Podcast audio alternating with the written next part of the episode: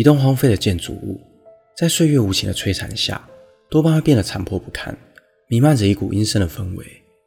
而如果这栋建筑物的前身是一家医院，那么肯定少不了一些绘声绘影的灵异传闻。在我过去的影片中，曾介绍过昆池岩精神病院与香港高街鬼屋，都是被荒废多年的医院，也是亚洲十分著名的恐怖景点。而今天故事的主角，则是全球公认最闹鬼的废弃医院之一，甚至还曾有人在里面拍到疑似鬼魂的灵异照片。大家好，我是希尔，欢迎收看本期的都市传说。今天这集就让我为大家介绍新加坡旧张仪医院。相信曾去过新加坡的朋友，一定对张仪二字并不陌生。这里就是拥有最大的室内人造瀑布。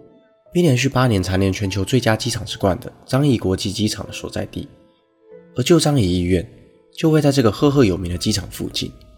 一个是新颖又现代的国际机场，一个是废弃多年的公家医院，两者形成了强烈的对比。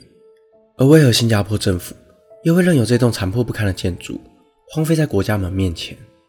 相传，新加坡政府本有意将其拆除，但却遭到不少人的反对，因为医院里头。有太多不愿离开的冤魂，担心要是随意拆除，恐怕会有不好的事情发生。太平间往往被认为是医院里阴气最重的地方，因为这里是在医院往生的病人的中继站。而旧张仪医院的太平间也并不平静。据传，在医院荒废以后，仍然会听到里头传来悲泣的哭泣声，因为在那个战火无情的年代，每天都有成堆的遗体被送入这个太平间。曾有很长的一段时间，新加坡一直都是英国的殖民地。一九三五年，英军为了柔佛海峡的防御工事，便在东北方的樟宜区建了两座营房，供英军进驻。但没过多久，一九四二年，日军展开了对东南亚侵略，仅用了短短七天，便占领了整个新加坡，并将这座军营改建为医院，专门收治日军伤兵。而许多盟军的战俘。则被关押在樟宜监狱，但很快的，樟宜监狱便容不下大批的战俘，日军便填出了医院部分的空间，作为关押战俘的牢房。而当时负责管理医院的是恶名昭彰的日本宪兵队。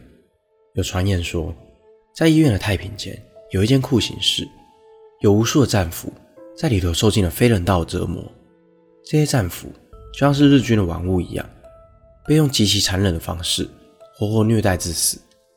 据统计，直到战争结束，有超过上万名战俘被关押在此，但只有不到五分之一的人是活着回家的。而当年效力于英军的澳洲著名作家詹姆斯·克拉维尔就曾被囚禁在这里。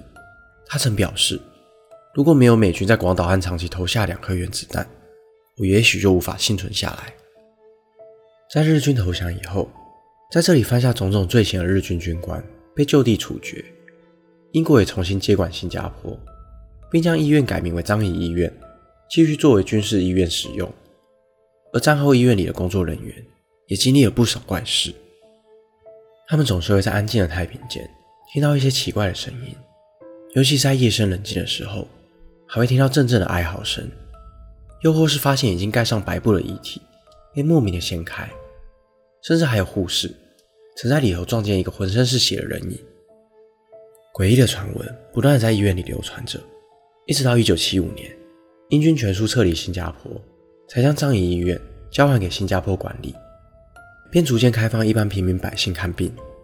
但因为医院里的恐怖传闻早已声名远播，有些病人宁可回家休养，也不愿住在樟宜医院里。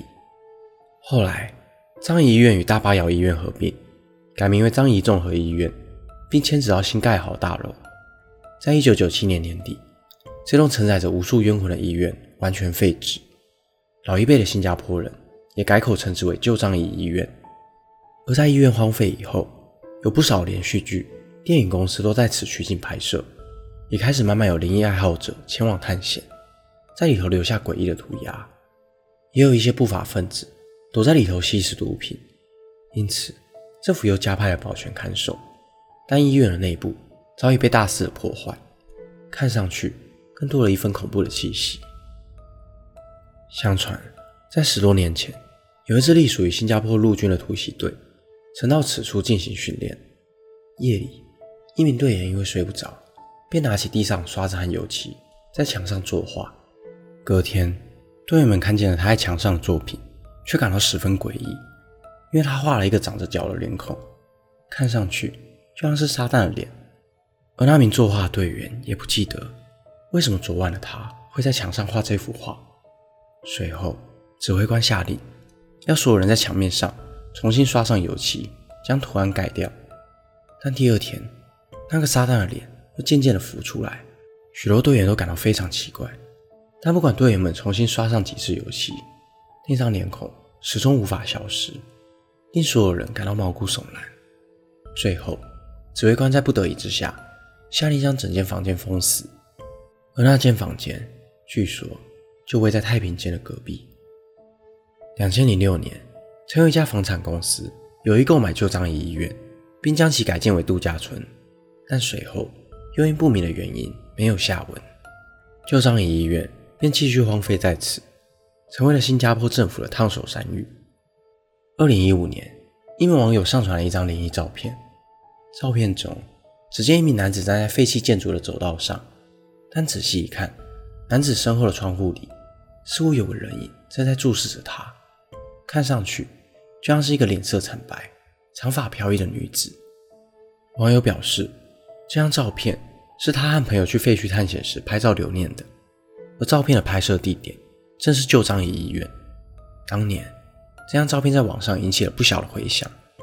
有人认为这可能真的是徘徊在医院里的鬼影，但也有不少人认为其中存在着造假成分，可能只是光影造成的错觉，或是房间内的人体模特。但因为这一张照片，让旧张仪医院的传闻又重新浮上了台面。直至今日，旧张仪医院依然矗立在此。由于旧张仪医院特殊的背景，让这里在荒废了多年以后，成为了全新加坡最闹鬼的房子。但相较于恐怖的鬼屋，战争所带来的伤痛更令人感到畏惧。本期的内容就到这里。如果想看更多都市传说系列的影片，欢迎订阅我的 YouTube 频道。